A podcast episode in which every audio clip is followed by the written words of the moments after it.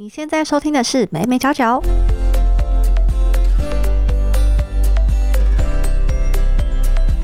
Hello，这里是美美角角，我是 Hedy，这是一个分享媒体行销还有新传播科技的频道。那在疫情肆虐之下呢，线上的 OTT 平台成了大家杀时间的好帮手。不过，不晓得大家对这个生活中不可或缺的好朋友了解多少呢？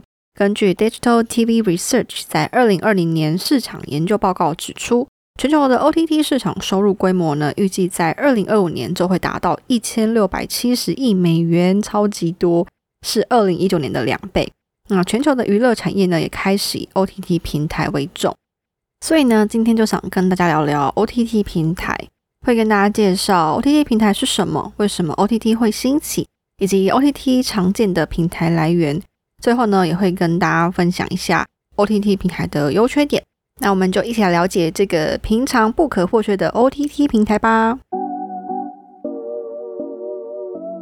什么是 OTT 呢？根据欧盟的定义，所谓的 OTT 是指利用网际网络将影音内容传送到用户的装置当中。广义来说呢，包含三种。第一种是传播通讯，也就是提供语音啊即时通讯的服务，比如说我们常见的 Line。那第二种呢是影音服务，也就是我们常常听到的 Netflix、YouTube。第三种呢则是应用服务，比如说社群媒体或者是电商平台，也都算在广义的 OTT 里。不过狭义来说呢，我们通常会把 OTT 视作第二种，也就是只提供影音服务的串流平台。那串流平台指的是资料不需要先下载就可以直接观赏，像比如说以前我们听歌，我们就要把歌曲关到 MP3 里面，但是现在呢，我们有 KKBOX，我们有 Spotify。就可以直接收听，这个就是串流的意思。那今天呢，我们将会以第二种 OTT，也就是生活中最常见的影音平台来跟大家介绍。那为什么 OTT 会兴起呢？随着网络跟装置的普及，使用者呢就可以很轻易的接触到不同的影音内容。那尤其是疫情肆虐之下呢，影视产业受到冲击。根据美国电影学会所发布的报告显示说，二零二零年全球戏院还有家庭娱乐市场的总规模是八百零八亿美元。其中呢，数位发行市场的收入是六百一十八亿美元，占比呢高达百分之七十六。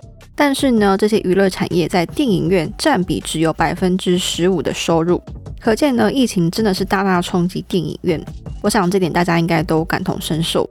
毕竟呢，出门看电影就可能有染疫的风险，那谁还会想要出门呢？所以呢，当这个无法出门的情况下，网络平台就成为了娱乐产业最好的播放处。也加速了 OTT 平台取代传统电影院的趋势。那目前 OTT 平台有三种主要的收费模式。第一种呢是广告，也就是依赖产品的厂商来投放广告，进而收取广告的费用。第二种呢是订阅制，也就是像我们每个月付钱给 Netflix 一样。第三种呢是单次付费，就是有些人他可能不想要订阅一个月，他就只想要看那部片，那这个时候呢他就可以直接购买那个单集去观看。那再来呢，我们要跟大家介绍的是 OTT 常见的平台来源。第一种呢是串流平台，就是呃自己本身就是做串流平台起身的，像比如说 Netflix 啊，或者是 Disney Plus，或是 Catch Play 等等。那像 Netflix 呢，就可以说是现在 OTT 平台的老大。截至呢二零二一年底，就已经有二点二亿的用户，真的超级多。像我自己身边很多朋友都是说，他们比较习惯用的还是 Netflix。那第二种常见的 OTT 平台来源呢，是宽频业者或者是电信业者自己做，因为受到了这个串流平台的影响，那许多的电信业者啊、频道业者也开始选择要自己跳出来做这个平台。那比如说像在宽频业者的部分，就是中华电信，它推出了 Hami Video，远传呢推出了 Friday 影音，台哥大推出了 My Video。那他们呢是如何走出自己的路呢？就是靠独家内容。比如说，像中华电信的 Happy Video 就跟网红合作推出了网红馆，我们可以提前在上面看到网红的影片，或者是呢，上面也会独家播放伯恩的脱口秀。所以呢，如果是伯恩的粉丝呢，就会为这个 Happy Video 买单啦。那台科大的 My Video 呢，就是以台剧为主要特色，他们积极投资戏剧，比如说像做工的人，或者是天桥上的魔术师等等，都是以独家的内容来吸引用户。第三种常见的 OTT 来源，则是电视频道业者自己做，比如说像公视他们做了公视家，或者是三立他们做了 Video。那其实总结这些平台的策略来看呢，目前主要的策略还是购买内容版权。像比如说，我们可以在上面看到很多的韩剧或者是美剧，不过呢，买版权很贵，所以这些平台就开始说，那我要自己来做原创内容。像 Netflix 就推出了《华灯初上》。那题外话是，这个《华灯初上》呢，在三月十八就要推出第三季了。不晓得大家有没有看《华灯初上》呢？我自己是很期待它第三季的推出。那另外做原创内容的，还有包括 My Video，它推出了做工的人。那像我最近看到一个平台很特别，它是针对同志族群。这个平台呢叫做嘎嘎乌拉拉，它就是针对 LGBTQ 的族群。那上面不管是电影啊，或者是戏剧纪录片都有。所以呢，可见这个串流平台也是逐渐的走向分众化。我们可以发现说，每个串流平台都开始去找到自己的定位，并且透过独家的内容来吸引用户。那我们大概了解一下什么是 OTT 平台之后呢，就要来跟大家分析一下这些 OTT 平台的优缺点。首先呢，是在优点的部分，第一个呢是收视非常的弹性，随选随看。像不知道大家记不记得以前还没有这种串流平台的时候，我们就可能礼拜天晚上十点想要看偶像剧，就要坐在电视机前面。但是呢，现在我们不用遵照电视台的节目表规划，我们只要打开我们的手机、平板电脑，想看什么随时都可以看。等于是说呢，把这一些看节目的控制权交还到我们观众手中。那其实宏观一点来看呢，就代表了说，我们在这个世代下，乐听人的观影习惯已经有所改变，从过去的是哦坐在电视机前，到现在的随选随看。那第二个优点呢是，这些平台它会透过大数据推荐最适合我们的内容。比如说像 Netflix 不是会问我们说，你喜不喜欢这部影片？那如果说我们按下喜欢或不喜欢。Netflix 的演算法就会搜集这些数据，推播一些更适合我们的内容。它其实就是用大数据去达到一种精准行销的效果。但其实呢，这个也是有缺点的哦。待会我们在缺点的部分也会提到。第三个呢是多元的内容选择。其实我们现在社会是一个非常分众化的社会，不同的内容呢都会有它各自喜好的族群。所以呢，现在在行销上就会做到分众化行销，也就是针对不同的 TA 推出不同的内容。所以这也是为什么我们刚刚说不同的平台他们都推出自己的独家内容。那这也让身为乐听人的我们呢，有更多的内容可以去选择，不管是韩剧、美剧、台剧、日剧，想看就有得看。第四个呢是多元的收费价格，这也和我们刚刚提到的平台的收费方式有关系。像现在大部分的平台都是月订阅制，我可能一个月付个一百五，付个两百块给这些平台。那有些平台呢就会实施单片制，让只是想看某部电影的人呢不用花大钱去订阅一个月。也有平台推出这种七天方案，让我们没有接触过这些平台的人可以先买一个礼拜试试看。因为像我自己就不是很爱追剧的人，但是有时候看到一个短短的影集，我就很想要一个礼拜把它追完。但是买了一个月，我会觉得说太多了，真的是不需要。我记得，呃，之前我想要看那个日本的月薪娇妻，刚好就看到有平台推出的是七天的方案，我就觉得哇，真的太符合我的需求了。所以呢，这种多元的订阅价格收费机制呢，也让 OTT 平台可以吸引更多不同的用户，不管是针对吃到饱，或者是像我这种只想要短期方案的，或者是甚至就只想要看一次的人呢，都可以在 OTT 平台上面找到最适合他们的方案。可以说，这个 OTT 平台它的内容啊，或者是它的收费方式，都相较于传统的有线电视来的更为弹性、更为多元。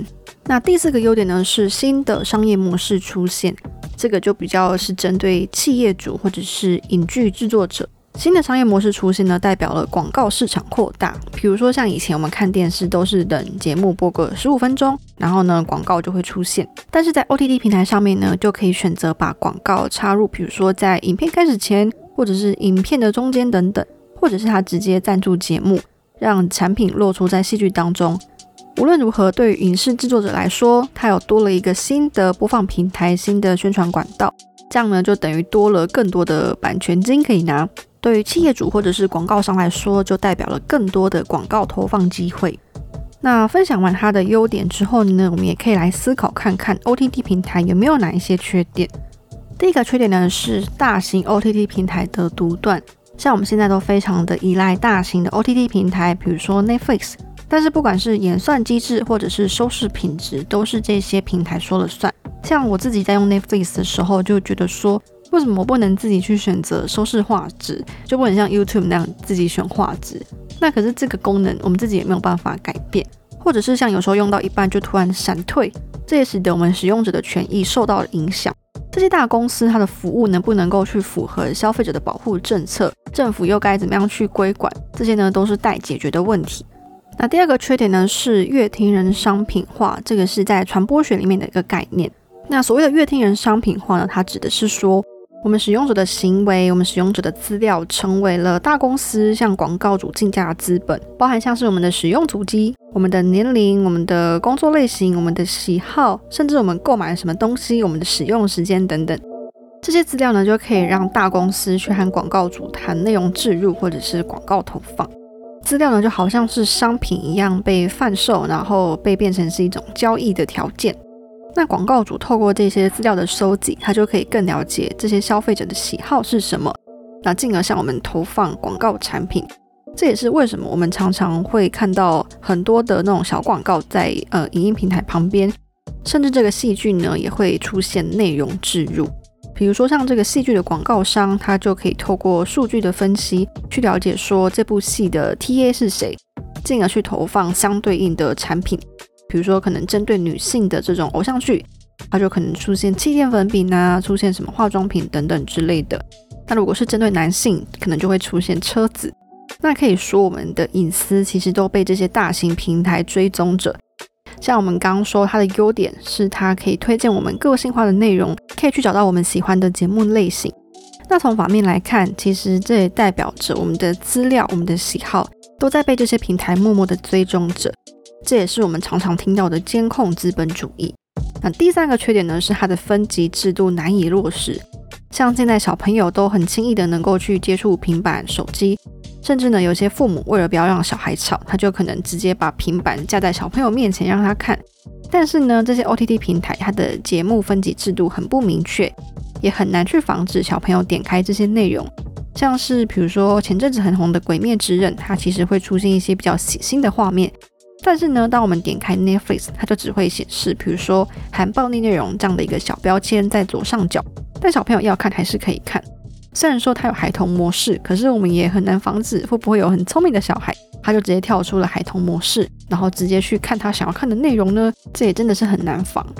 那更可怕的是，像之前的 Elsa Gate 艾莎门事件，它这种影片类型就是打着卡通人物的模样去拍一些很可怕的内容，小朋友可能会看到说，哇，是艾莎诶，然后好漂亮哦，可是可能艾莎在做一些很可怕的事情。这样的内容又该如何去管制？毕竟杀了一个，可能就还有成千上万类似的影片，真的是防不胜防。当然，我们也不可能完全禁止小朋友去看这些串流平台。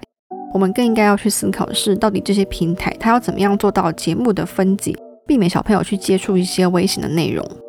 那以上就是今天的分享啦。在今天我们跟大家聊什么是 OTT OTT 就是指利用网络把影音内容传送到用户的装置。广义上来说，可以分成三种。第一种是传播通讯，比如说我们常用的 Line；第二种呢是指影音服务，也就是我们今天一直在谈的串流平台；第三种呢则是应用服务，比如说社群网站等等。那我们今天谈的是比较狭义的，是第二种 OTT，也就是只提供影音服务的串流平台。那我们也提到说，为什么 OTT 会兴起，主要是因为网络跟装置普及，加上疫情的催化。让 OTT 平台成为大众生活不可或缺的一部分。再来呢，我们也跟大家分享说，目前常见的 OTT 平台来源，像第一种是串流平台自己起家自己做，比如说 Netflix，或者是像宽频业者、电信业者自己做，比如说中华电信的 Harvey Video，或者是台哥大的 My Video，或者是第三个呢是电视频道业者自己做，比如说像是三立推出的 Video，他们的共同策略呢就是推出独家内容去吸引不同的受众。可以说串流平台呢走向了分众化。最后我们也提到它的优缺点，在优点的部分呢，它的收视很弹性，可以想看就看，并且呢透过大数据提供了个性化推荐，以及它有不同的内容，不管是韩剧、泰剧、日剧都可以看得到。还有呢它的多元收费价格，不管你想要订阅制、想要单片制、想要只看七天都可以。那以及最后它优点呢就是新的商业模式出现，让广告市场扩大。不过缺点呢，就是像大型平台的独断，我们可能消费者没有办法保护自己的权益。或者是乐听人商品化，我们的资料都被这些大公司追踪，并且贩卖给广告主，以及最后呢是分级制度难以落实，我们难以去防范小朋友看到一些孩童不宜的内容。那大家觉得 OTT 还有哪一些优缺点呢？都欢迎留言和我讨论哦。如果你喜欢今天的内容，欢迎帮我留下五星好评，或者是按下订阅，这样就不会错过最新的一集。那另外要跟大家分享的是，近期会推出 Instagram 的新计划。所以也不要忘记追踪我的 IG Media Corner，我会把链接放在资讯栏。感谢你今天的收听，那我们就下周二明星文见啦，拜拜。